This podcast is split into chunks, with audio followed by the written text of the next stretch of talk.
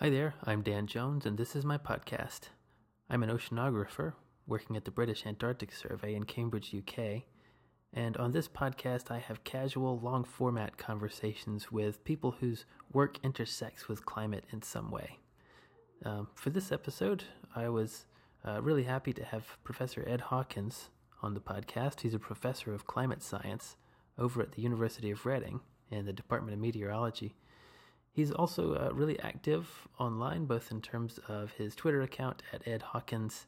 He's uh, very often publishing, you know, relevant climate information there and uh, really interesting climate graphics and visuals and animations. So uh, it's a he maintains a nice account. It's a good one to follow. Um, Ed's been involved with a lot of different uh, science projects, and we talk about some of those in this episode. So let's get into it quickly. I don't want to spend too much time here at the front uh, babbling on and on. Uh, so, yeah, I guess without any other, there's no, no announcements I need to make. There's nothing uh, that I need to mention. We're still rolling along. Looks like we're, uh, in terms of the podcast, we've been able to maintain a, you know, roughly two week schedule, which is fine. So I'll do what I can to keep that on. So you should expect uh, for the near future anyway, about every two weeks, you know, unless I say, uh, unless I mention otherwise, and I'll try to let you know if that does change into the future. Um, yeah, so like I said, at ed underscore Hawkins um, on Twitter, and you can look him up on his Department of Meteorology webpage at the University of Reading. And uh, yeah, let's just go ahead and jump right in. Thanks for joining us. Welcome to it. If this is the first one that you've uh, downloaded and are listening to, here we go, Ed Hawkins. But uh, surrounded by atmospheric scientists. yeah, which was kind of nice. Mm-hmm. I don't know. I kind of liked it. Um, I kind of liked that atmosphere because I felt like I was getting, you know, by osmosis, a lot of the um, Mm-hmm. Yeah. you know atmospheric Yeah. concepts and stuff. That wasn't my research area, right? So I didn't. That's not like something I. I feel like I know the language. I feel like I know the Mm-hmm. vocabulary Yes. but I don't necessarily. It's I don't have papers and stuff. I couldn't necessarily, you know, contribute to that. Um, yeah, cool. Let's see. Thanks, thanks for doing this. Like, can you just remind me what this is all about? So you, run a podcast. Yeah, Yes. yeah. Um, well, so basically, the kind of history of it is, you know, a few years ago, um, well, for for a few years, I had this notion to. Uh, uh, uh, well, let me back up and say it this way. So I don't know, back in 2010 or 2011, I just started listening to a lot of these really long format podcasts, you know, while I'm washing dishes Sure. or, I don't know, uh, walking or just doing something, you know, kind of mindless. Mm-hmm. Uh, and I just started enjoying them and just started, uh, you know, absorbing them. And it's not a hyperbole to say I listened, I've listened to like hundreds of hours of them. Wow. Okay. So now my mind is warped, and I think this is how humans are supposed to you know, interact and talk with each other. So now, if I have a conversation, I've got to like you know record it, and because there's just uh, that feels natural to me now. So I've had the idea for a while to um, apply that same kind of format to our field because I, w- I got you can have so many nice conversations and interesting conversations with people doing climate science. And um, even though I put it off for a while, my you know family encouraged me, and my uh, colleagues, whenever I brought, brought it up to them, they kind of gave me some further encouragement and said, "Yeah, that, that sounds good. Why don't you give it a try?" So I started it back in uh, in January. Just starting locally at BAS there with Dave, Sure. Dave Munday, who Dave Munday Yes. was here at Reading for, yeah, for yeah. a long time, yeah. And uh, I've done a few since then, and it's been really good. Uh, I've, I've been surprised by. I've gotten you know some positive feedback from listeners, and people seem to enjoy this kind of really long format, casual style of conversation. Yeah, um, yeah so that's that's been um, that's been Okay. nice. Yeah. So really, it's it's I don't. I've got some you know little notes and things, and that's Yeah. just to kind of guide my like if if there's a moment where I want to see like oh well let's go in this direction or that direction, that's fine. But I don't have like a. I'm not trying to get specific answers out of you. I'm not trying to do the soundbite thing, right? I'm not Mm-hmm. Okay. trying to like pull anything. Because that's Right. well, I don't know. That's not good. That's not like a real conversation. Mm-hmm. so, um, But so- you chop bits out know. if, if needed, and not not usually. Okay. Um, I mean, if if something comes up and you're like, I don't know, maybe you don't put that in there. That's fine. I Yeah. don't mind taking that out. Yeah. But I leave most of the stuff Sure. in there because then it's just like an actual chat. Chat. Yeah, Yeah, actual okay. conversation. hmm hmm Um, yeah, so uh, and th- they, there's no minimum or maximum time. You know, they Mhm. can go as, as short as we want or as long as we want. I know we have some constraint because there's lunch. Yeah. you What's, know, at what some time does. Smurf start? SMURPHS. I think the lunch starts at twelve, right? Twelve. Okay. And then the uh, the actual thing itself, the meeting itself, starts at uh, Just starts that, at so we've one. got loads of time then. yeah, yeah, Yeah, yeah. We're good. Fine. Oh, so I didn't worry about that. Yeah. So thanks for doing this. That's all right. Yeah, No I'm- problem. I'm really glad to be here, and I'm glad to have you on because this is a really good, really good opportunity.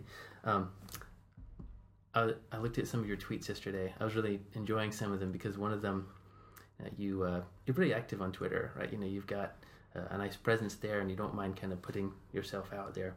And uh, you know, the, the one that caught my eye is where you said, you know, I mean, in order for there's this conspiracy theory, right? That climate scientists are somehow faking it or somehow fudging the data, and this conspiracy theory is really popular in some circles. Mm-hmm. It is. And uh, but what I what I love about you know you pointed out how hard that would be, like how impossibly just crazy hard that would be for you know thousands of scientists over a couple centuries now to like consistently fake a bunch of measurements and a bunch of data and to like consistently because you know all these data sets like you know the, the physical system has these constraints been built into it you know like conservation of energy and there's geostrophic considerations and all of these things. And you know can you we, we have a hard i guess one of the ways i thought about it is like we have a hard enough time dealing with the normal data. Mm-hmm. like can you imagine having like here's the real data and then somewhere else there's a there's like a hidden server behind a firewall? Well here's the, the fake data we're using to fool everyone. But um i don't know i like that you're pushing back against that. I like that you're kind of putting putting it out there and it um It's also, I think, reminding people that you know, although we have all these temperature measurements going back a couple of centuries, and that's our you know are our best data set for understanding what's changed. It isn't the only data set we have. We have you know the records of the melting glaciers going back centuries. yeah Uh, we have satellite photographs of the Arctic melting. Um, we have um, you know records of butterflies and ice melting in certain locations. You know, again going back a very long time, and so the natural world is telling us that the world is warming, even if we didn't have any temperature measurements. Yeah. Even if you threw the temperature measurements away completely, we would still know that the planet was warming. yeah We're seeing sea levels rise due to the expanding water, um, uh, and the melting ice, and so all of these indicators are telling us that something is changing. yeah yeah absolutely it's all consistent Yes. I think, um, yeah, it's, it's all kind of pointing in the same direction. You know, the uh, ocean heat content's going up, and the um, surface temperatures are going going up over long time scales. You know, over many decades, kind of time scales. Um, that was that was one of the things. You know, we're here. We're going to do the SMURPHS meeting today, and um, so you're one of the lead like investigators on, on I'm one SMURPHS, of the right? lead scientists. Yeah, yeah. Yes. Yeah, and I thought that might be fun to talk about, right? Because the whole one one of the ideas behind SMURPHS as a project is looking at that land surface temperature record and trying to understand it, right? Because you've got these periods where the temperature doesn't, in, in the land surface temperatures, which is just like the very upper part of the ocean and the you know the land itself. You've got these periods where the that temperature doesn't change much. It goes up. It might even go down a little bit, but it's kind of distracting, right? Because that time series that's not necessarily a great measure of how much energy is going into the climate system, right? It's um, you can look at something more like ocean heat content, and that's been steadily, re- really climbing pretty steadily. That's like a nice steady thermometer, and that's a way more uh, because of like the ocean has this high heat capacity, right? It's it's that's a way better thermometer to use to try to understand and to see that oh yeah, the, okay, the Earth system is picking up a lot of extra energy and storing it in places. So SMURPHS is trying to figure out something about how different um, parts of the climate system exchange energy with, with each other, which can lead to these like, um, you know, surges and, and hiatuses in the surface temperature where it goes up or it doesn't go up for some period. Um, yeah. So what what's it? What's your kind of role in that? What have you been up to with Okay. the Smurf stuff? You know. Yeah. So I mean, ideally, we would have measurements over the entire ocean going back centuries, but Yeah. you know, we just don't. So um, we have to rely on the records we do have, um, and we have more records obviously at the surface. Yeah. Um, and so that surface record is very important to understand all of those ups and downs that you that you mentioned. Um, you know, we see you know in the 1920s um, quite a you know a reasonable sized increase in global temperatures as far as we can tell from our measurements. Um, and then after the 1940s, we see a slight decline in temperatures, and after the 1970s, we see a, quite a rapid rise in temperatures.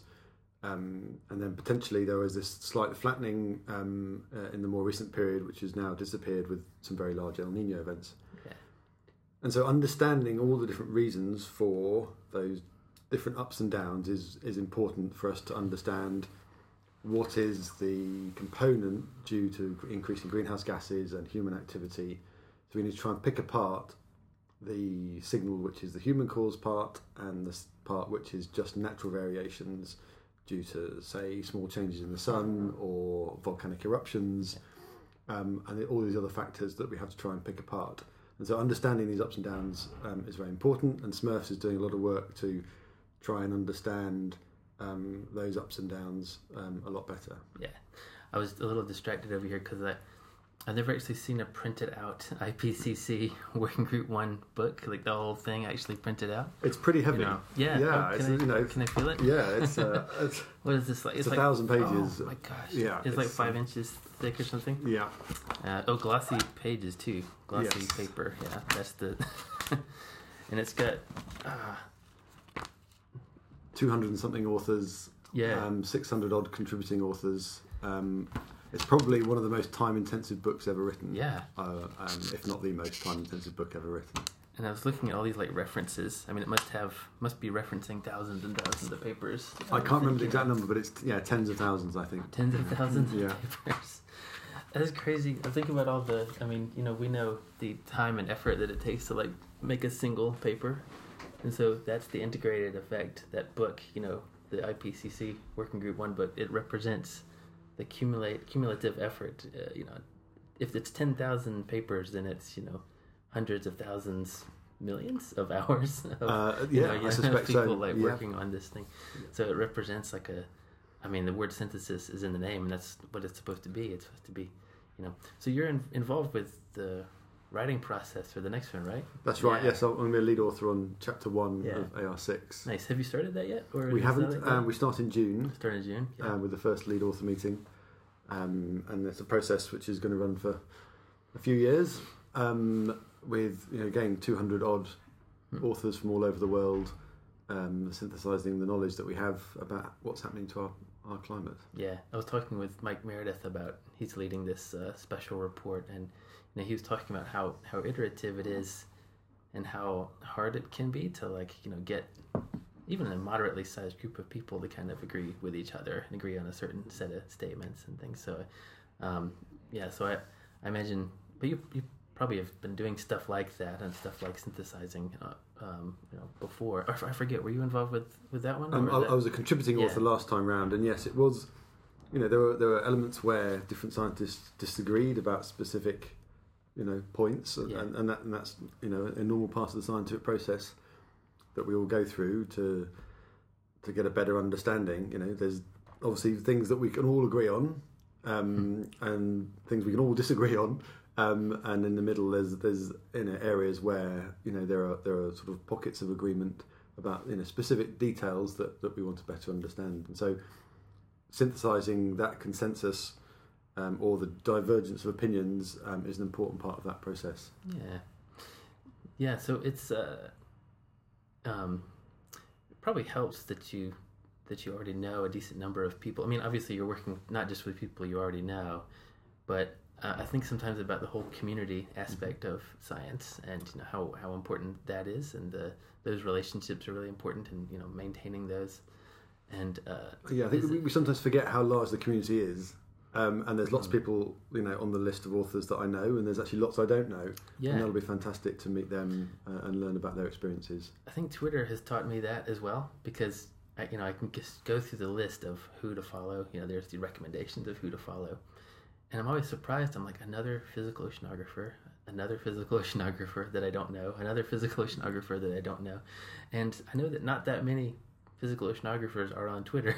so like it's a, it's a small percentage of oceanographers are there, and I'm seeing you know I don't know a few t- tens of them at least. Even even that's kind of surprising, and uh, it gives me a little bit of a sense of just how big the field is, and uh, it gives me hope that you know maybe I can uh, maybe there are jobs out there. Yeah, absolutely. like and uh, yeah, it's just a great way of meeting people, you Mm. know, virtually, so that you know if you bump into them at conference, you'll have instantly have some kind of connection that you can chat about. yeah. Um, uh, Twitter thing. I met uh, Yeah. I met Rejected Banana. Okay. Um, I don't know rejected uh, banana. Kim, Kim Martini. So Okay. she's uh, she works at uh, well she does a lot of the scientific instruments like oceanographic instruments, Mm-hmm. and uh, that was the first thing I said to her. I saw her name and I said, "Oh, you're you're Rejected Banana." Luckily, she knew what it meant, and she obviously because that's Sure. her thing. you know, certainly yeah, when I was more early career scientist, you know, I I, man- I spoke to people who I knew from Twitter that probably wouldn't have spoken to me without that connection. Yeah. um, more senior people, and so that was you know it's very good um, experience to have to, to, to get to know Yeah. a wider group. Yeah, what do you think about this? There's been this um, discussion about how personal versus professional scientists should be on Twitter. I think it's really interesting because I don't, obviously, you know, uh, I mean, I kind of have an instinct for where, where I want to be, but I don't know. I don't think that's necessarily something that I could generalize. You know, I don't think I could tell a room full of people, oh, this is how you should be. It feels more like something that you have to kind of figure out for yourself. But there are folks out there who kind of take a hardline position and say, no, if you're a scientist, your social media platform should be 100% professional and you should never, you know, it, it almost feels like you, for those folks, you shouldn't even share an opinion of something. You know, you should almost only promote your papers and stuff. And for some folks, that might be the right way to do it. Um, yeah, so I don't know. Where do you think personal versus professional, and where do you kind of? Um, I, I certainly lean more towards the professional side. Yeah, Um, I I certainly I don't tend to discuss politics. Um, you know, I, I see many other scientists doing that, and that's fine. Um, I, you know, I don't have a problem with it, but I've taken the personal decision not to mix politics and science where Mm. possible. Um, so I, yeah, I very, very occasionally talk about personal aspects, but that's very rare. Um, and most of what I talk about is science, the communication of science.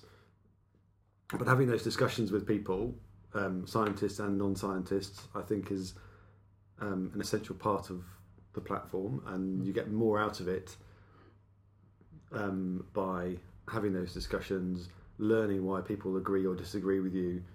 Um, that, that is a very valuable aspect of, of what goes on, and so I wouldn't, you know, I, I don't think just using it to promote your own papers and not commenting, I, I think is, is is missing some of the benefits of, of, the, of the of the type of approach that to communication that it is. Yeah, because one possible benefit is that now, you know, whether it's other scientists or just members of the like public, they can have more direct access to a scientist. We're not like hidden behind. We're not not doing the whole ivory tower thing. We're, we're trying to get away from the whole ivory tower thing, right? And Yeah, mean, people can ask, you know, ask scientists questions that they've wondered about, and if you know if they're very genuinely interested and you know interesting questions, then you know I'm very happy to, to try and answer those where I can. yeah, and I mean, you can you've put a little bit of your personality in there. It's not like you're answering as a robot. You know, you're answering as a person and putting your. And that is you know- important. You know, we, yeah. we are we are people. We you know we have opinions and views and character and personality, and so it's important to to appear like an you know as, as a normal person. If you like, that's I like that's- that, appear like a normal person.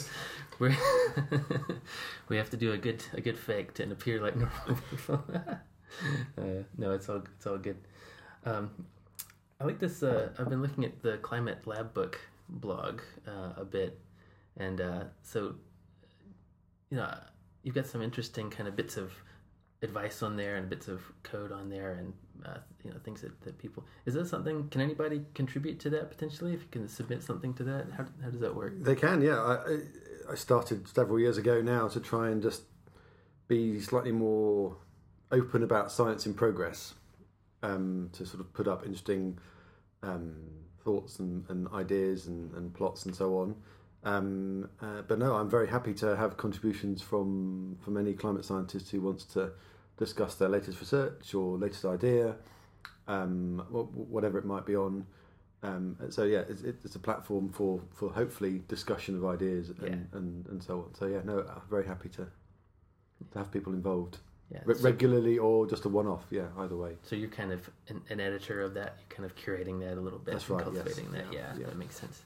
Um, I wanted to ask you. I kind of I like to ask all of my guests, partly because I'm still trying to learn myself, even though I've been doing it a while. I kind of am still kind of collecting information about how to do this because it's a tricky thing, right? Writing papers. Like, how do you approach writing? Is it something? Do you enjoy it? Do you not enjoy it? You know, where do you kind of what, what's your what do you do?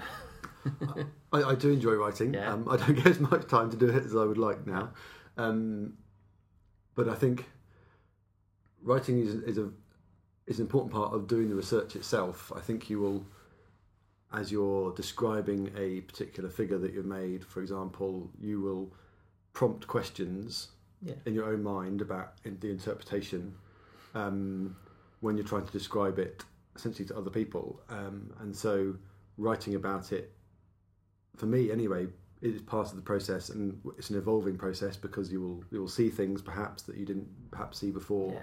Or think about it slightly differently when Yeah. you're writing about it.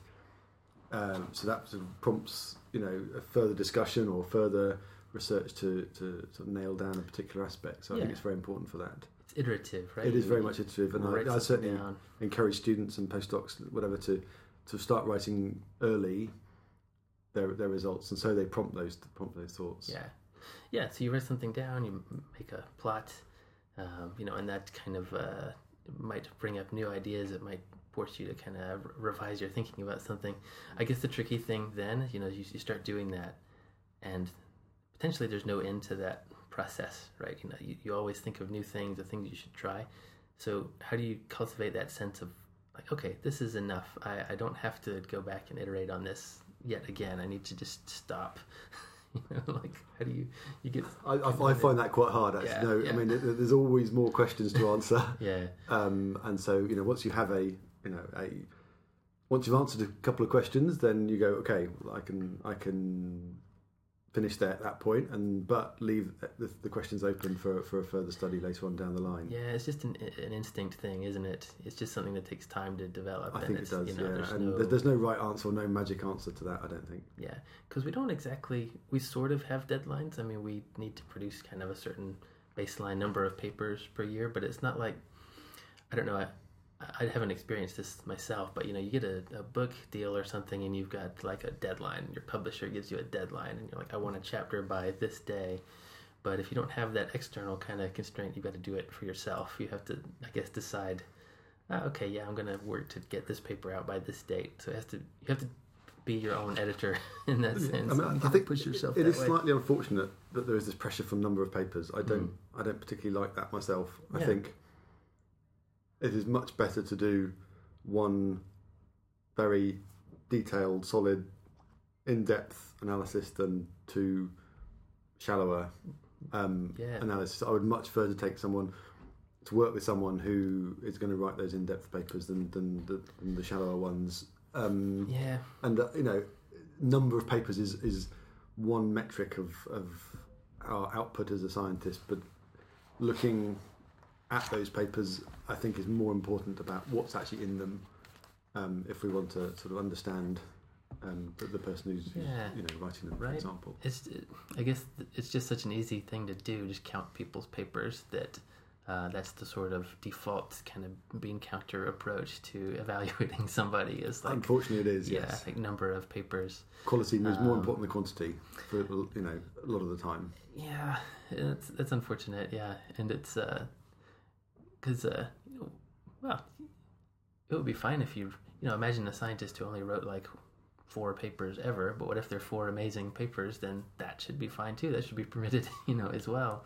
And it takes time for like big ideas to show up and to be cultivated and to trimmed, and and so yeah, it kind of raises questions about how people are evaluated. But I guess that's the we, we talked about this with Dave Munday actually. The tricky thing is, you know, whatever you, you do, whatever kind of quantitative system you try to come up with to measure scientists, then everybody shifts their behavior to like, well, now we're going to do that thing. So if you just start counting people's papers, they're going to write more papers, more smaller papers to kind of game that that system. Uh, but uh, there's a, a big demand from management to have like quantitative, you know, easy to read metrics of what's this index and that score and what's the. There's something that it kind of for some folks who work in Australia, I've seen it's kind of terrifying. They have your your profile page is like, well, here's your here are all of your indices. We're going to make reduce you to nothing but that. And here's like your. I think that's rather unfortunate. We see, see the bigger picture about you know the rounded scientist that someone is. I think is, Yeah. is far more important. Yeah, no, absolutely. Uh, I, just, I remember seeing one of these pages, and it's just kind of, it's kind of, um, yeah, it's it's shocking. it's like, oh, that's all I am. I'm these numbers. uh, like, you just put them on your shirt or something. Like, know, Tattoo them on Tattoo, tattoo them on. Here's my H index tattoo on my wrist. that's the only. Um, how long have you been in Reading? I've been in Reading for 12, 13 years now. Yeah. Um, yeah, so fa- fair old time now. Do you live um, nearby? I, kind of. yeah, li- live, live quite close. Just cycle to, to the uni- university every day. Okay, nice. Yeah. Um, does it take long? I don't know, 20, 20 you know, minutes, or yeah. something. Yeah, yeah. Yeah.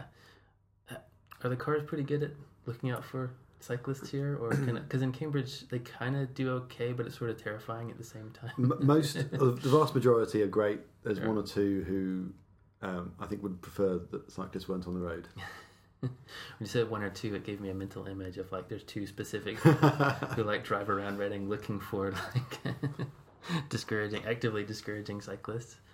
Yeah, it seems seems like a nice. Do you like it? Like the size of the town and the university? It seems for for me, I'm feeling pretty comfortable. The the university um, is fantastic. We've got a fantastic group of people here, researchers, but more broadly, the we, the university is on a, a very nice, large, open, Yeah. green campus. Yeah. So I cycled past bluebells and um, daffodils and everything else this morning, I'll cross And the bridge. you know. and this lovely lake and um, and geese and everything. So it's a very nice atmosphere to to, to walk around in. Um, and so it feels very open, which which I like. Yeah, that's good. I keep occasionally I forget. I keep forgetting and then remembering what it's like to be on a self-contained university campus like this because you know BAS is out by itself, and then Cambridge. If you go to the university, it's kind of just all it's it's in the city, but it's not a distinct entity, right? You you, there, you can't point to any location and say, well, that there's Cambridge University. It's Yeah. just interspersed throughout the whole city and kind of integrated into it. Um, so yeah, keep, it's definitely its own little world. You know, like you, you It is, yeah. come in and Yeah. has has a distinct feel to it, and uh, the average age of people is much lower. you look around. certainly and, like, yes. I've, I've crossed some kind of threshold in recent years where you know a few years ago I could, could come to a campus like this and in my head still sort of go like oh I'm I could be a student here I could still fit in here and now I don't know if it's if it's age or just kind of accumulated just experience but I no longer have that feeling I'm walking around going like oh I'm not in this anymore I'm not a student anymore something has happened to me over time and uh, now I um, which is fine. It's okay. That's just that's the whole evolution of the process. But it's, it's just funny to notice things like that. And I guess thinking about your path, you know, now uh, you're you're you do a lot of kind of um, helping other students, right, and supervising other students, and you know, you're kind of in this organizational role. That's one of the things that Mike and I talked about. Is he he sometimes misses having that time to just work on his own problems and do his own writing and stuff. So how have you how have you how have you found that balance? You know, looking for um, that right balance between working on your own stuff and helping other folks and man- and doing the kind of management roles that you have to. So do you know, I've, I've been very lucky in that I've had a I had a fellowship from uh, from NERC for Yeah. for five years, which was fantastic. Which meant that I could spend a large chunk of my time doing the research that I wanted to do myself. but at the same time, I've also been involved um, leading a couple of projects and being involved in several other very large projects, supervising students and postdocs, um, and that necessarily takes up time, which is great. You know, you're talking with you know bright young scientists, um, which has been a fantastic experience. it's great, right? Yeah. It is. It's brilliant to, to, to see, you know, them have excellent ideas um, to just go off and explore them and develop and mature as, as scientists. It- Yeah. It's really, really fantastic to see. That's the that's one of the best things. Yeah, when you work with a really bright student. Um, I haven't had a PhD student, but I've had some awesome summer students and master students, and uh, you know, you hand them a problem and you have a good science chat with them and wait a couple of days and results show up like Yeah. plots show up. And, and, uh, that's still an amazing thing to me. And like you said it's really exciting to to feel like oh I'm I'm helping this person like discover a new area of investigation for them and discover a new area of analysis. And um, yeah it's, it's really really rewarding I mean, that- that's why we, that's why we enjoy the science, right? Is Yeah. to see those um, discoveries and new ideas, and um, yeah, it's an exciting part of, of what we do. Yeah, but also i mean helping people helping students who are passing through you know we're not just using them as results mills you know No. it's, there's also a nice We're develop, you know. developing them as scientists. yeah yeah, absolutely or whatever they choose to go Or- into you of know course, yeah yes. because um, some folks you know well lots of folks actually will go in a, in a different direction i've got a, an awesome master student who uh, has a, a job lined up at a big london financial house after this he's doing awesome work in our field and uh, i kind of wish i could convince him to stay but that's fine he's got to go off and do his, his thing Yep. you know, whatever makes sense for him um, yeah i've really i really enjoyed that aspect of um, helping people and helping students I kind of miss teaching for that reason too. I, I used to, you know, teach like large classes, and you kind of had that daily contact with with students. But once you do, what, uh, since I'm in a research kind of institute now, there's not as much of that, you know, which is okay. It's just a different kind of mode to be in. Where were you before uh, Reading? Um, so I, I, I, I had a slightly unusual career path Yeah. in that uh, I did my PhD in astrophysics Oh at the University of Nottingham. Oh cool. Um, so a completely different topic, studying distant galaxies. Um, We should talk which about is, that too. Yeah, which is fascinating. Um, really enjoyed it, loved it. Still enjoy learning about you know that that science. But I felt that I wanted to do something a little bit more down to earth, um, uh, a You little more help- practical and useful. You have to have that joke. You can't. It's mandatory. it's mandatory. um, uh, and so I, I actually went and worked outside academia for a year and didn't enjoy it. Um, uh, and so I came back um, and ended up doing a master's course here in Reading to kind here? of convert between being an astrophysicist and being a sort of meteorologist, climate scientist.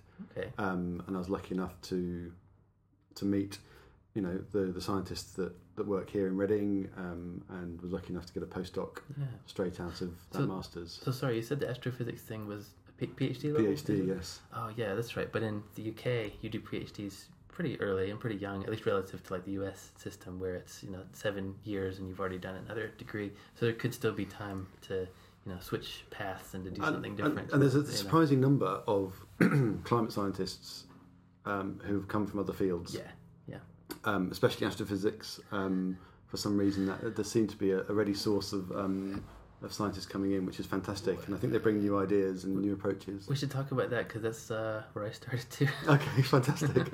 Speaking of that, yeah, it was just um, for my undergrad and my Mhm. master's. Um, I was working with uh, numerical modeling of dark matter halos of galaxy Fantastic. gal- galaxy evolution. Awesome. You know, yeah, that was a lot of fun. You know, we uh, at that time modeling has like moved on since then, but at that time we could just do the dark matter because that's most of Sure. the most of the galaxy. We Yep. didn't even have gas.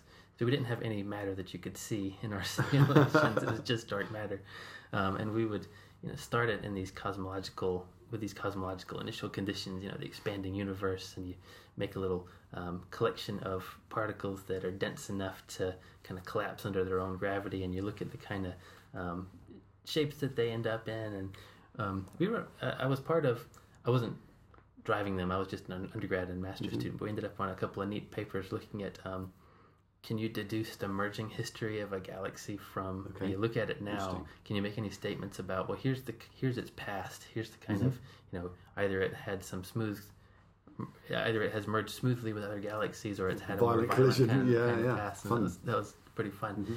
yeah and I, I enjoyed astrophysics but I, I guess ultimately it just didn't quite it, it didn't quite feel like I'd make I could make a career in it and I guess part of that was totally subjective. I just subjectively had this feeling of like, well, it felt a bit saturated to me. I didn't see the little niche that I could fit in. I didn't see like a, a way I could make a unique contribution. I felt like I would always just kind of be, you know, a few steps behind. Uh, and it's not that I couldn't do the work; it just felt like very crowded. yeah.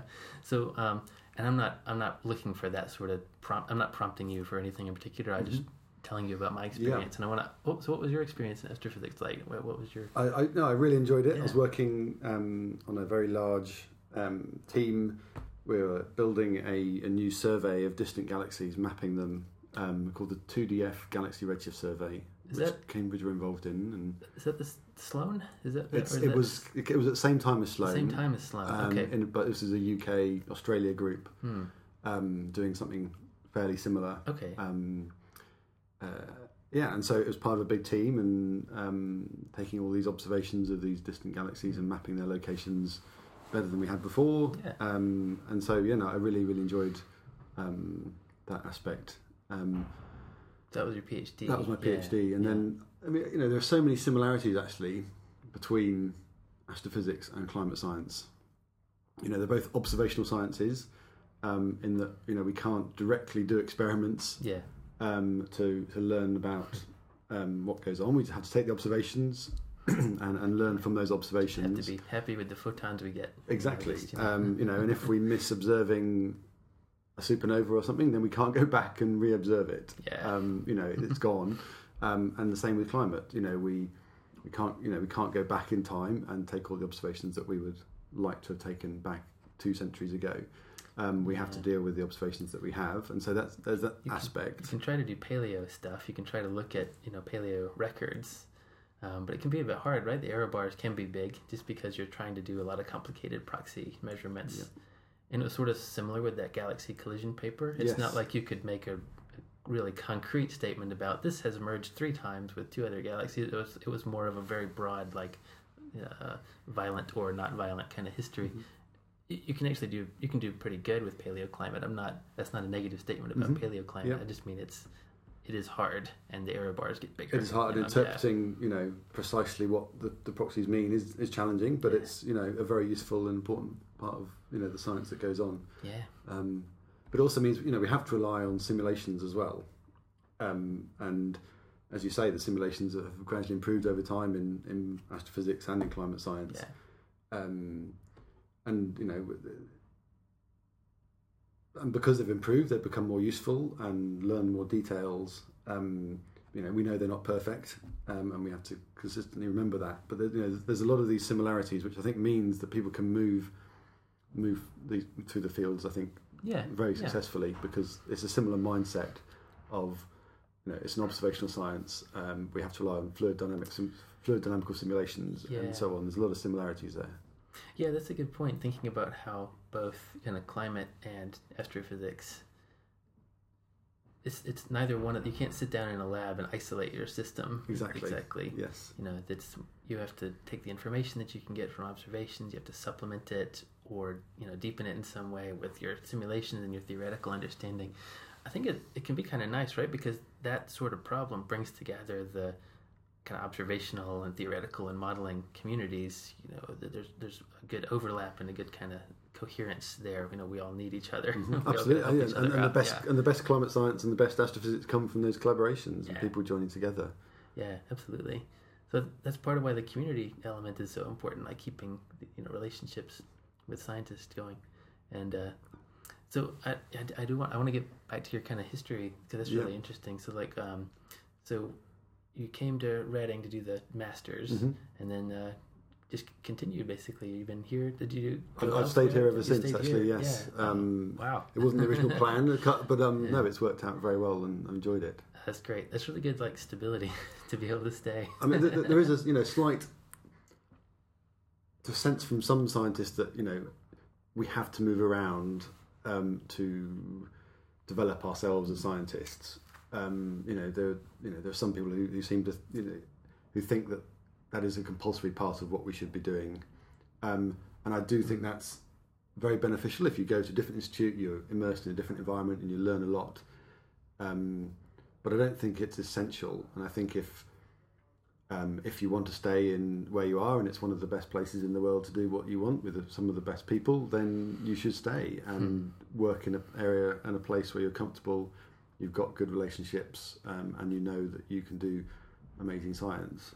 Um, Yeah. uh, and not? so it's, it's not one size fits all. You know, and we, people you know, sometimes seem to suggest that we should, you know, you must do this, this, and this, and this. When actually, I think we need to take a broader view. Um, and if people are, are comfortable in a location working with people, then we should try and ensure that that is possible. Yeah, I guess pretty often funding means that people end up having to hop around a lot, especially after your PhD. You know, folks end up often hopping around, you know, chasing one job after the other. And- that makes it You know. very, very difficult, I think, for to especially if you're sli- changing fields slightly. You have to learn, um, and you know, learning is great, but sometimes you know you just want to immerse yourself in a particular problem, and that, and that can take several years. And we don't necessarily have the the processes to to enable that all of the time as much as we might like. Yeah, I'll be honest. It's kind of like it's having you know the idea of having to move around a lot, chasing individual jobs.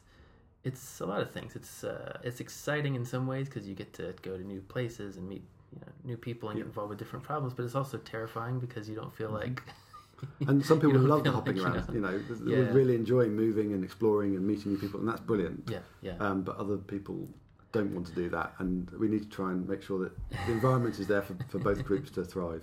yeah. I think I have really enjoyed it in the past, Mm-hmm. and now I'm getting a little tired. you want to Now stay where you are. tired. Now, Yeah. now I'm like, okay. and my, you know, my son's in school and stuff, and I'm kind of like, like, okay, I don't, I don't want to hop around anymore if I can help it. Um, I It's mean, a lot of effort know, to you move. know, it, it is, yeah. I'm not saying I wouldn't move if ne- if needed. I mean, that's obviously something that I'd, I'd consider if I needed to. But it's it, yeah. I don't know. It gets tiring after a while, and you uh, get uh, tired of kind of saying bye to places that you've gotten used to, and groups uh, of you know, friends. groups and, of friends. Yeah. Yeah, so it can be a hard, kind of weird nomadic lifestyle. Um, I've been fortunate enough to stay at the same place for a while, and so I'm, I'm hoping to minimize the number of additional moves that I have to make from here on out. So, so yeah, actually, when you said you've been here that long, part of me was like, that's awesome. Like, it's great that you've had that stability, that you've had that, like, you know, able to just kind of plop down and not plop in a bad way, but you know, put put some roots down and Yeah. stay in, in place for a while. That's awesome. Yeah, be very lucky. Um, yeah. So where'd you uh, where'd you grow up before your kind of PhD path with the whole astrophysics path? Um, so I, I grew up in the southwest of England, Yeah. and um, did a physics degree um, in Oxford, and then went on to Nottingham Cool. um, yeah. after that. So I moved around a bit around the country. So the southwest, were you out, out on the peninsula there? Uh, in Exeter. Exeter. Oh, in Exeter. Where the Met Office is now. So, yeah. Okay. Cool. Yeah, I like Exeter a lot. We spent uh, a week out there in October um, at the university, just visiting some people in the Met Office, and um, I liked how close the, the beach was. And you could get on a train and go to Exmouth, and the, the whole seaside town Yeah. is right there. Did you go to the to the beach? Yeah, no, much, you know? I mean Yeah? Exeter's great situated for the for the for the coast and for the hills of Dartmoor as well. Um, so yeah, it's a great location. Um, again, the, the university is a nice big green campus university as well. It's it's a really nice place to be. Yeah, still family out there. So Yes, yeah, still got family there. Yeah. Um, what are they? What are they up to? If you don't mind, like, what's the your your folks or like, Um, you know, they're retired now. So, Retired, yeah. just uh, being re- retired out on the southwest? exactly. Yes. There's a pretty high percentage of retired folks on that in the peninsula, if I remember right. You know, out there in the Yeah. I, I think there are. Yeah, it- it's a nice place to go and settle down. I think. Yeah. Is it the Florida? Is it like the UK's Florida? Like Somewhat, I guess. Yes, you- a little bit. when you're done, you either like go move to the southwest, or you can move to Spain or something, or you know go, go somewhere warmer. Um, go somewhere warmer as your skin gets thinner with age. I'm going to ask you a silly question Okay. that um, that I uh, occasionally ask people. So, you know, there's type one errors and type two errors, right? Type one error is where you see a pattern that isn't there, and a type two patterns where you miss patterns that are there. So, if you had to make a choice, you've got to have one bias, one direction or the other in your life. Would you rather be biased towards t- making t- more type 1 errors or more type 2 errors? Um, It, it's a silly question, silly but it gets, question. it gets you Uh, thinking about like that, um, the, the difference between the two and Mm-hmm. like which you think you could cope with better. I, I think missing things which are there is probably more comfortable You think so? me. Yeah. Yeah? Missing things which, which, oh, instead of constantly, Constantly seeing things which aren't there. Yeah, that would that would that would worry me. I guess we're not necess- we're not necessarily talking about um, you know seeing things that aren't Mm-hmm. there, and not like seeing visions or something. But I just mean maybe scientifically, you know, seeing a pattern that is there, or miss uh, uh, seeing a pattern that isn't there, or um, I've gotten myself all tied up. yeah. So, so, so do you feel that way scientifically too? Do you think like you'd, um, or would you rather? I'd I'd rather miss a right conclusion rather than make a false conclusion. Right. Okay. Yeah. So you'd rather not have a false conclusion. Yeah. Yeah. So so you would be biased in the. Um, If I had to make a the- choice. If you had to make a choice, yeah, in this ridiculous hypothetical scenario, which doesn't doesn't happen at all. Um, yeah. So you would. I've managed to get my head, head turned turned around in this. Okay. So you you would rather not make the mistake of finding patterns all over the place. Yeah. Yeah. Very yeah, definitely. yeah, Yeah. yeah. Yeah. Yeah. Okay. Well, that, that's interesting. Yeah, because I guess you know if you see a pattern that's not there, and you publish it and you put it out there, um, then the whole scientific machinery, you know, the peer review machinery, will hopefully tell you, okay, well that's not that's not there. That's not robust. Yes. Um, and if that's all working like it should be, then that's really encouraging. And, Yes. Uh, but um, yeah, I, I could see that, right? Because you don't want to. You don't want necessarily to have a reputation as oh everything that this person puts out we keep discovering is not actually there. Yeah, so from that kind of consistency standpoint, that And- makes a lot of sense. Yeah, I mean, Yeah. and you also, you know, I don't think you want, you know, our, our science is um, used to um, motivate policymakers to think about um, actions Yeah. about whether they want to reduce our carbon dioxide emissions or not. Yeah, yeah, Um, and so, when we are so policy relevant, I think we have to be especially careful about not drawing false conclusions yeah, um, and particularly robust. Um, so th- I guess that's you know other fields which aren't so policy relevant, you know, then, then, which is more exploratory. Then you know maybe that there's something different to be said. But I think when we're when we're so policy relevant, I think it's very Yeah. important to, it's to maintain that robustness. It's interesting that you you answered for all of the science, though it felt like, it, as opposed to like you personally. which I Okay, thought- it's a very- very much I thought that was personal view. thought- Very much that- No, no, no. I didn't mean that you were imposing that view on everybody, but I, I could tell that your your perspective seemed to be one of considering the whole scientific field as producing. Which I thought that was. I think Mhm. that's interesting, right? Because it, I think that points to you do feel a certain level of responsibility for the whole scientific enterprise. You know, a- a- as an as an entity, you're you're concerned about that, and you're uh, you you want that whole enterprise to produce you know good, robust science. Um, yeah, no, that's that's a good Mhm. answer. Um, I think uh, other things that I've kind of well, we talked about writing a little bit, but what about writing proposals? That's a super different activity, right? How do you handle writing proposals? That's just a, a totally different monster. It is, um, and the success rate for proposals are you know are very low, and so it encourages you to only think about ideas which you think are fundable, which it may or may not be the same research that you would like to do yourself. Yeah. Um, and that is that's you know, a slight tension which we don't always enjoy. I think.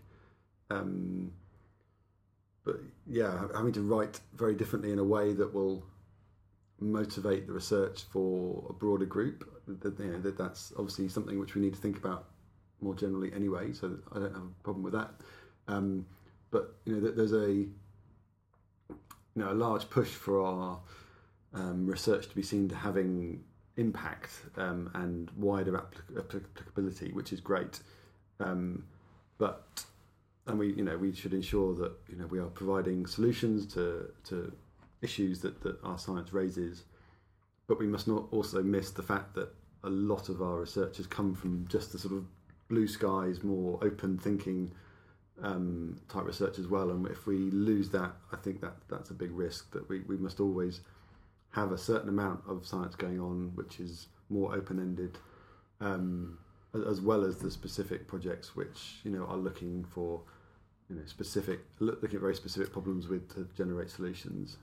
Yeah, and I guess it's uh, you know the, the folks who kind of lay out the funding and lay out the they have a big role in setting you know what scientists end up actually doing.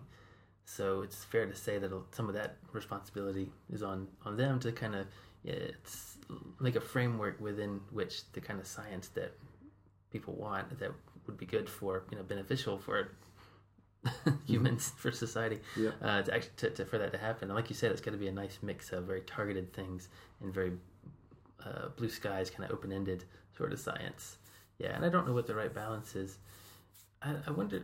It almost feels like that recently, and I, I'm I'm making two this is an overgeneralization. I'll I'll frame it that way and, and totally admit that. I- I guess I worry that things are tilting in the direction of a very specific. You know, oh, well, we want you to produce a tangible benefit for the UK economy or the world economy or whatever country it is. You know, right now, we want you to have like an Yep. and that is at odds with the kind of open-ended blue sky science that we were talking about where you, you don't know where that science is going to go you don't even know if the blue sky science is going to work Yeah.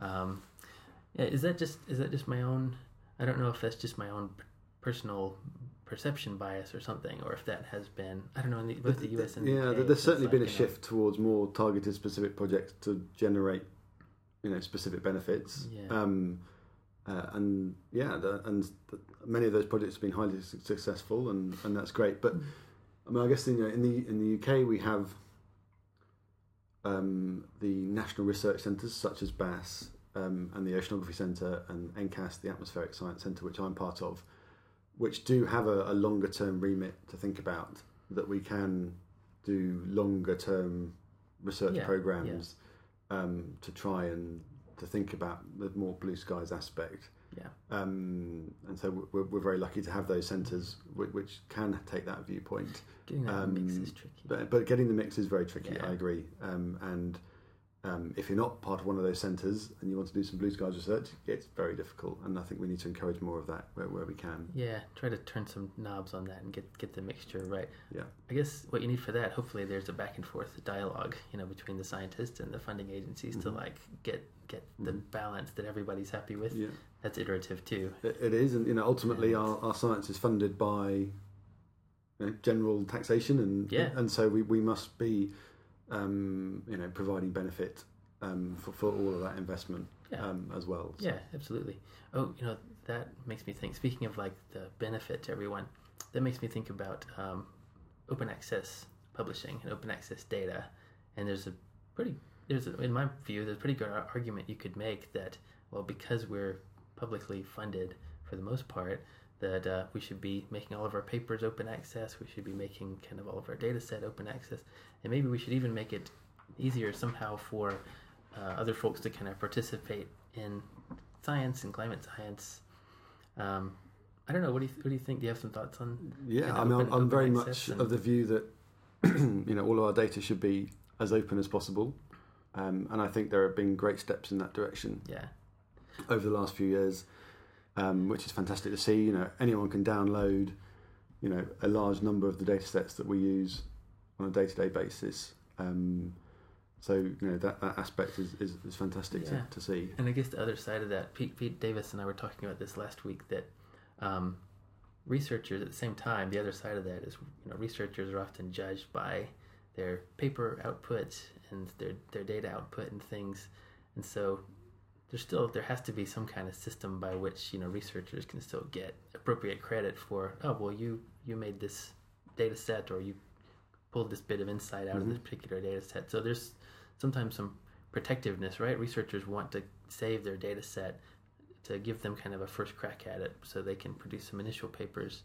And I, I understand where that's coming from too. I mean that's fair enough. And I don't know what the right balance is between those those things. Mm. But you know right now the system we have is that researchers are that's one of the metrics is publications and so we're so there people are naturally protective of their ability to get new things out of the data and to publish So yeah, we've certainly seen a drive towards publishing data sets yeah now, which is great, and they can be cited in the literature and so on, and that's, that gives a certain amount of credit to the person who created it. But Yeah. uh, there undoubtedly should be, you know, a an embargo period for someone who has done the experiments or collected the observations to do the research they want to do before making it available. I think you know we need to ensure that embargo is relatively short, but Yeah. no, no, the researchers who've done that should, as you say, get first crack at at, the, at doing the science they want to do. yeah. Um, Hmm. and I think the balance is, is reasonable at the moment. Um, um, you know, yeah, there, there there is an increasing drive towards open access, especially with some of the, you know the old records we've got and so on. And I think that's that's great. Yeah, yeah, absolutely. Um, what do you? Um, we were talking about grants a second ago, Mhm. and that the kind of low success rate. And uh, this is something that you know I'm I'm putting together a proposal now. So I'm mentally trying to get myself in the right framework for you know, spending a ton of time working on something, Yeah. fully anticipating it to not go anywhere. so how do you handle uh, the kind of it's not a failure, but it can feel like one. You know, you put all this work into something and it just doesn't get funded for whatever reason. Uh, maybe there are tons of other. You know, there's it's highly competitive these funding pots, right? There can be tons of good proposals going in, and sometimes there's just isn't isn't one of those. Yeah. Um, and there could be a huge variety of reasons that don't even necessarily reflect on your proposal. It could just be the environment, the funding environment that your proposal went into. Um, so, how do you strike that right balance for yourself? You know, that mental preparation for this probably is going to not go anywhere. And that's hard, and it's Yeah. hard when it's turned down. And you know, you, you, yeah. you've invested all this time and, and mental effort, but I think you know the the way to think about it is an investment of time.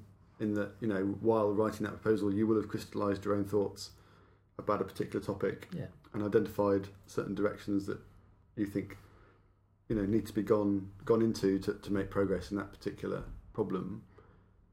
And so, mm. you know, that that is not wasted. I mean, some of the time will have been wasted, but you know, having that investment in crystallizing where where you think Yeah. things should be going is is is very very valuable to, Yeah. to have done. Because at the end of that, you you will have a very clear idea of what you want to do. Yes. You'll, you've spelled it out. Yes. and I guess the I can kind of accept that, right? I guess it, it could be harder if you kind of feel like your your job prospects and everything hinge on whether or not this thing gets accepted or not, which is this grant application, you know, gets Yes. accepted or not, which is uh, that's a much that's a hard mental balance to strike because you um, you have to prepare yourself for the possibility that it's not going to go through, even though kind of knowing that a, this particular grant application could be kind of make or break for you. You could it could send you in very different directions than your- your, whole life. So you almost have to decouple from it in a way. You have to maybe That's like, hard. That's know- really hard because you know you know there's an element of luck, you Yeah. know, in the process about who's on the panel, who's reviewed your proposal Yeah. on that particular day. Um, you know, it, you know there, there, there is an element of of ch- you know chance, which Yeah. is slightly unsatisfactory, but we can't really get around it. I don't Yeah. think. No, no, and it, it, I guess you know one. Everybody will have kind of different ways to to deal with that, but I guess you almost have to. Um, you have to, yeah, you have to ment- detach yourself a little bit from it and try to not be so personally invested in it, even though it is extremely personal, even, even though it does determine a lot about your potential, Sure. you know, future. So Yeah. it's a, it's like a high wire act for Mhm. your, And if you know if, So- if if you you know continue to think it's really important, then you know then you need to keep pushing. Keep and going. you know eventually it will be successful. yeah, keep putting it out there, and it, Mhm. it can come to life in some form through some Yes. avenue. Yes. yeah. So I'm, you know, I've certainly Yeah. had that with one of my projects recently. Um, you know, I've, I've for a long time tried to advocate that we need to um, better understand past changes in weather and climate, and one way of doing that is to ensure that all of the weather records that were taken hundred years ago, we have now have modern digital access to. yeah, Um, there are. It may be surprising to know that you know we there are millions of pages of weather observations Yeah. just from the UK, where which are sitting in the archives, which have never been scanned or digitised just the, uh, and turned into know, turned into usable data. Yeah, this is the weather rescue citizen science kind of It- it project. is, yeah. yes, So and- took a while to get. So yeah, I've. I've um, certainly been trying to get funding for this type of activity for you know a few years. okay. Yeah. um, with, without much success. But you know, as a you know a chance conversation um, meant we got you know a small seed funding through a public engagement grant nice. um, to kickstart the project, um, and it's been amazingly successful. Um, uh, and uh, yeah, and so you Mm. you know continuing to talk about what you would like to do, you know. Hopefully, eventually, you, Yeah. you you will manage to, to, to, to get what, what you want out of it. Yeah. But, um, you have to find something, an idea, something that Mhm. something that you want to exist. You know, Mhm. something that I, I want this to happen. You know, a science activity or an outreach activity of some kind, yes. and just grab onto it and try to manually push it through. And Mm-hmm. Yes. somehow, you know, Yeah. and it can feel a bit like pushing a boulder up a hill and then watching it roll back down again. The whole Sis- Sisyphean kind of thing. But um, but yeah, just I don't know, keep at it. Yeah. Eventually, you might get the bolt Don't to the top of the hill, and Yeah. you know it'll go down the other side Yeah, instead. other side. Yeah. but no, you know, it, it, Maybe that's not the best metaphor for this, but yeah, no. I- And uh, you know, the particular aspect about the weather rescue project I'm particularly happy about is involving volunteers in in the activity. You know, teaching um, people about weather and climate science and the science, the process of doing science. Yeah. Um, I think is very important um, to you know get people to, to question what they're looking at.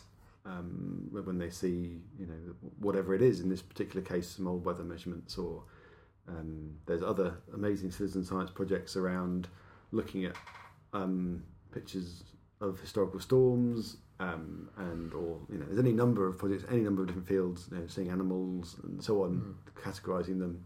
It gets people thinking about um, you know, what they're seeing and processing and uncertainty and Yeah. all of these important aspects that, that we have that we think about on a daily basis. But it's important to get other people thinking about these types of issues. Um, I think, but behind the scenes. Is there like um, an opportunity for some of the some of the problems you just kind of mentioned made me think.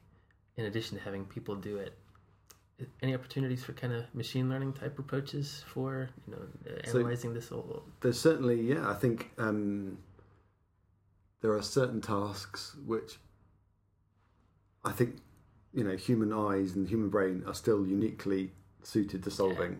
You know, reading handwriting, you know, in tabular form, for example, I think is one at the Hmm. moment um, where it's very hard to to machine to do that. Mm. Um, not impossible, I think, but it's, it's, it's, it's pretty challenging. Spotting patterns in, in data is often easier for, for humans, it seems, than, than machines. You know, I think the, the technology of, of handwriting recognition and machine learning and all these other things which are coming online, you know, are going a long way to, to narrowing those gaps and, and um, to, uh, and I think there'll be more progress in the near future. And so I think you know there may be times where um, yeah, machine learning can sort of do a lot of this. Um, I, I don't know how far they'll go and whether it'll completely take over from to be able to do all the tasks that humans can do at the moment about these types of activity. Yeah. But you I know, hope we'll not, because uh, we need jobs and stuff. True. we need Yeah. we need something to do. Otherwise, we'll just sit around and make art for each other. And that's, that's all we'll be able to. we'll make art Mm-hmm. for each other, and uh, we won't use the rainbow color bar and when, we, when we make that art for each other. Like, Very important. you know, I have I have gotten away from that. I've gotten away from the, the rainbow color bar, Mhm. and uh, yeah, I I like that you. I appreciate that you, you know, have such a push for like you know trying to push for color vision friendly kind of uh, Mhm. you know color maps and color bars because I'm I'm a bit colorblind myself Okay. actually, Yeah. um, and so it's a fairly common occurrence for me to look at a plot at a conference and to just not be able to. I- have okay color vision. It's not like terrible, but blues and purples are really similar to Okay. my eye for some Mhm. reason. Um, so uh, often there's a plot with you know 400 different colors or something, and my eyes just can't quite like. Mhm. Well, I don't, I don't know. I, I just need some. At that point, I need somebody to point at the thing and tell me what I'm supposed to get from it. Sure, That's a uh. So that. So yeah, it's um. Yeah, so yeah, a a group while, of us has certainly been pushing the idea that we we need to think slightly harder when we're making graphics about the design of the graphics. The color scale is one aspect, um, but there's many other aspects to think about as well, and to to try and ensure that there is there, you know, giving the represent the data efficiently, effectively, and you know without any distortion, um, and and so making conscious decisions about how to represent the data is very important to to not necessarily just accept the defaults that your plotting software happens to give you. Yeah. Um, for example, um, and I mean, color is an important part of that, and the rainbow color bar is you know one example where it's very prevalent because it's the automatic setting for, for, for many pieces of software.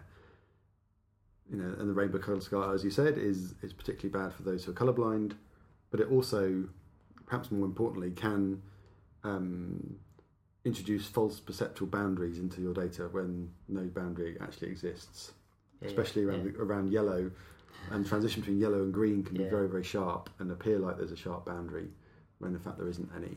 Yeah. Um, and so, you know, there's been a lot of work in the sort of the sci- the color science community to create um, color scales which are which are better suited for representing continuous data, for example, to ensure that we see the features that are there and not features that aren't. And so, Yeah. th- getting people to think about these these topics and use color scales and other plotting tools which allow them to represent the data Yeah. efficiently and effectively and it, it, it's really important that we do that on a day-to-day basis There's this uh, Viridis one that I almost Mhm. liked. I almost like. I don't, I don't quite Mhm. like it. Um, but uh, so I guess when I first I've seen it and i've played around with it a little bit and uh, something just wasn't quite clicking for me with it for some reason. But uh, then a couple of weeks ago, a friend of mine, uh, I've got a, a friend who uh, he's in uh, solar physics, and him and I often exchange. Uh, nerdy messages Yes. about colored scales and, and color bars and uh, you know plots and things like that.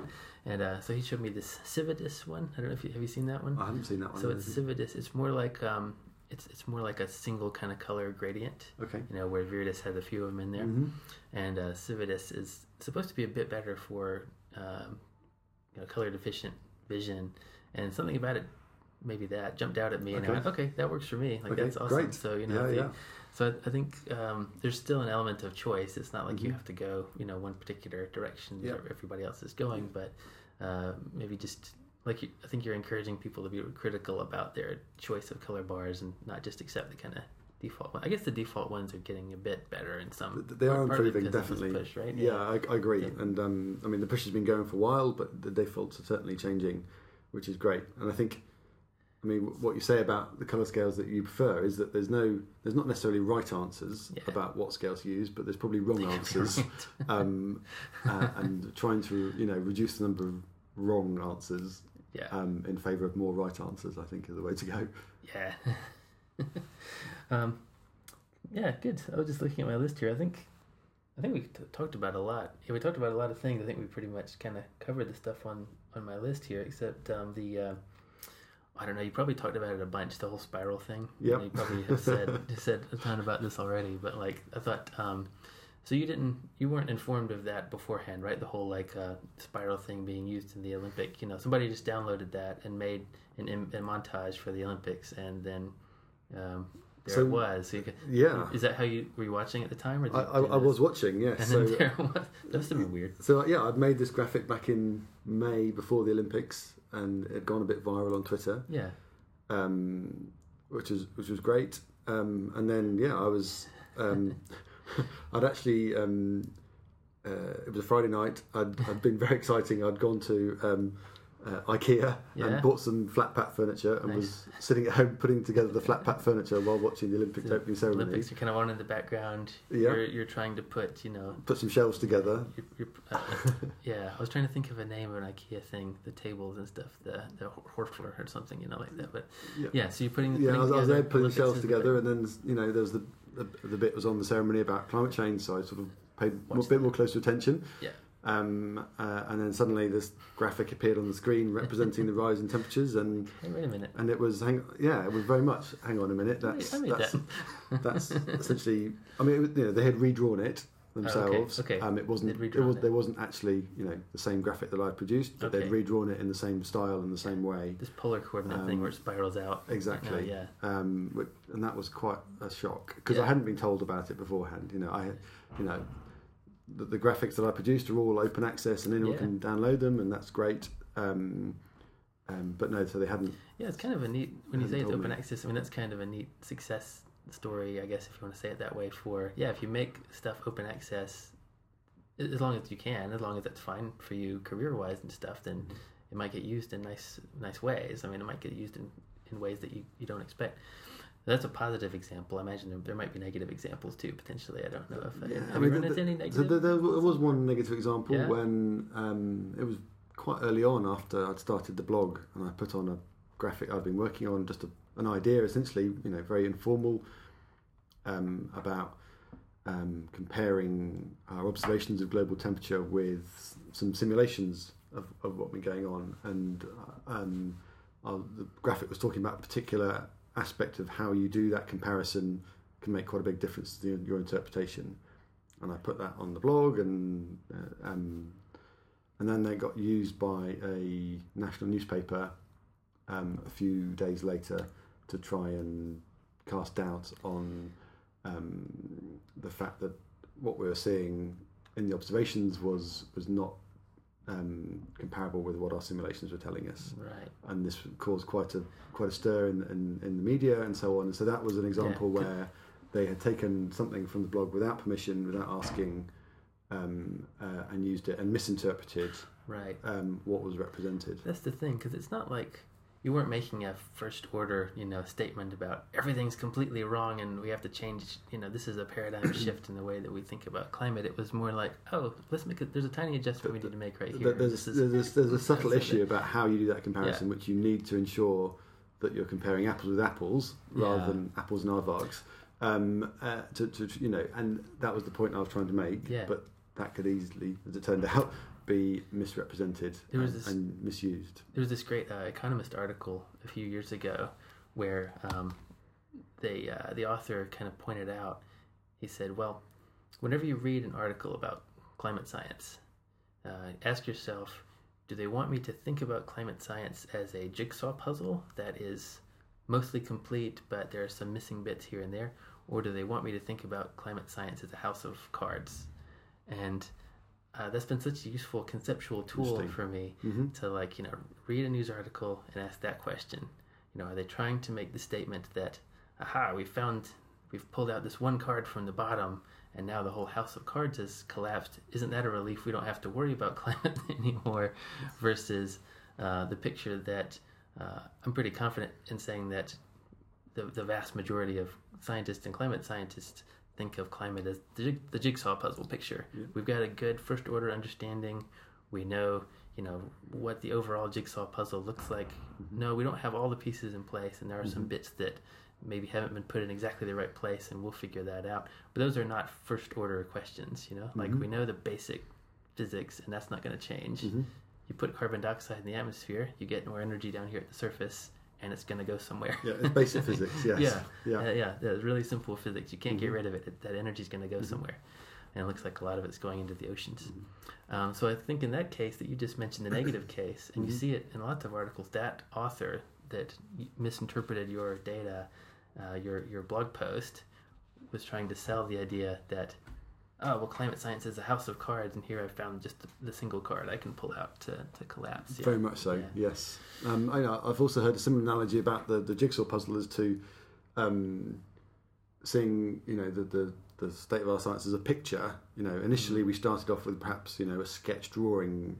Um, oh yeah. And we've slowly graduated into sort of maybe a painting and maybe a Polaroid photograph, and slowly, you know, we're getting more and more crispness and dig- you know more to, towards a digital, many megapixel type image of, of what we're trying to see. Um, and I, you know that's I think the process that the way I see it is that you know we started with a, a sketch of our understanding of how the physics of the atmosphere worked. Um, you know back in the 1800s, um, and through time we've been gradually refining that, adding more detail, um, and slowly that picture is getting crisper and crisper and crisper. Yeah. Um, uh, and we're but we're very confident about what's in the picture. Yeah. You know we can yeah. see that we've seen that for a long time. We're just improving the representation or understanding of what we're at, precisely we're seeing. Yeah, in the U.S. anyway, you can use this great phrase like, "Look, it's Civil War era science." It's from the. you know, it's from the yeah, I guess it is. Yes, absolutely. what was Yeah. happening here around the 18, 1860s, Yeah. 1800s? So you you can use the same. Um, is that Victorian or is it? Is Uh, yeah, Victorian. Yeah. So this is. Victorian era science, and it very Like, much is. Yeah. I mean, Yeah. that's when John Tyndall it, did his experiments in London to demonstrate what became known as the greenhouse effect. That was 1860s. Yeah, Yeah. and that's we've known that basic picture since then, and that hasn't changed, and Yeah. it's not going to change. No, it's fundamental No. physics and chemistry. Yeah, yeah. We're not suddenly going to discover like, oh, actually, all the energy is just going to vaporize and you know get transported off the form of cosmic rays or some some bizarre thing like that. And I, think No. this, it's an important aspect of how we communicate our science, actually, which isn't necessarily used as much as it might be, is the fact that we have understood this for the basics of this for 150 years. Yeah, We have, you know, the first um, evidence that global temperatures were increasing. Um, that was 80 years ago in 1938. Um, uh, and even then, it was suggested that some of that increase was due to carbon dioxide. yeah, Um, And so, you know, gradually we've been refining that picture. But, you know, it's not some modern environmental crusade. no, that's right. Um, it is very much about fundamental physics and chemistry, which we've been, you know working on for 150 years, if not 200 years. Yeah, yeah, for sure. And it's um, uh, there's a there's a scientist out at uh, Colorado State, Scott Denning, who um, he likes to say that climate change is simple, serious, and solvable. And the simple part is it's Civil War era science, and when you add heat to something, it warms up. it changes state in some way. He likes to use the analogy of you know, you put a kettle on, right? You put a kettle on the stove in the U.S. or here you just you've got Press an electric kettle yeah. and you just press the button and then you add energy to the kettle and something happens to it and it boils and the temperature raises and the phase changes and it goes somewhere. Uh, yeah, so you're right that you don't see that as much. I'm not totally sure why, but there is like a really basic old, well, super well established core of, of physics here, of science. Um, and I guess a lot of scientists we get so interested in in those small uncertainties in fitting our p- piece of the jigsaw puzzle into Yes. the larger picture Yes. that that ends up being something that we we talk about which is a good thing to do and it's an honest thing to do as well because you don't want to pretend like you have a 100% complete understanding of the whole picture but um, it's almost like that that gets amplified sometimes like when a climate scientist or a scientist in general is talking about the uh, small relatively small uncertainty associated with their project or idea that they're interested in uh, that's, that that can get picked up on uh, potentially by folks who want to frame climate science as the more house of cards kind of style thing. So yeah, keeping that keeping that house of cards versus jigsaw puzzle contrast is really useful in my in my mind. Um, yeah, well I know um, I think we pretty much got through everything. Great. Is there anything else you want to talk about? Um, Yeah.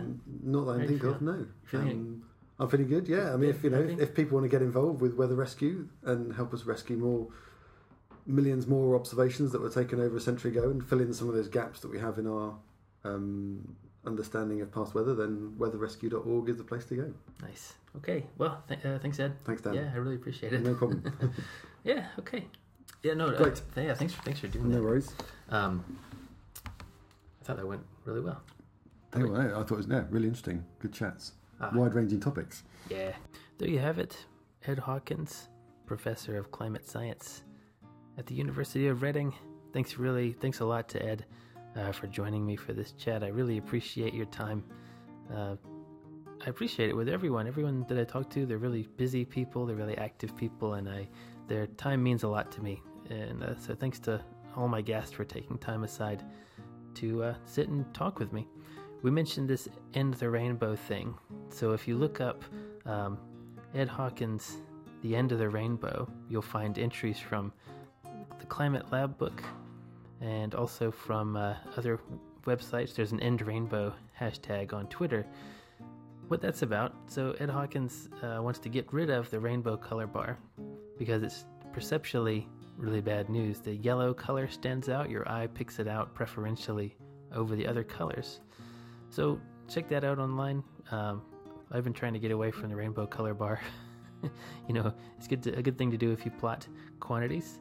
Uh, yeah, thanks for joining us. Thanks for downloading, listening. See you uh, in a couple weeks. Not literally. Bye.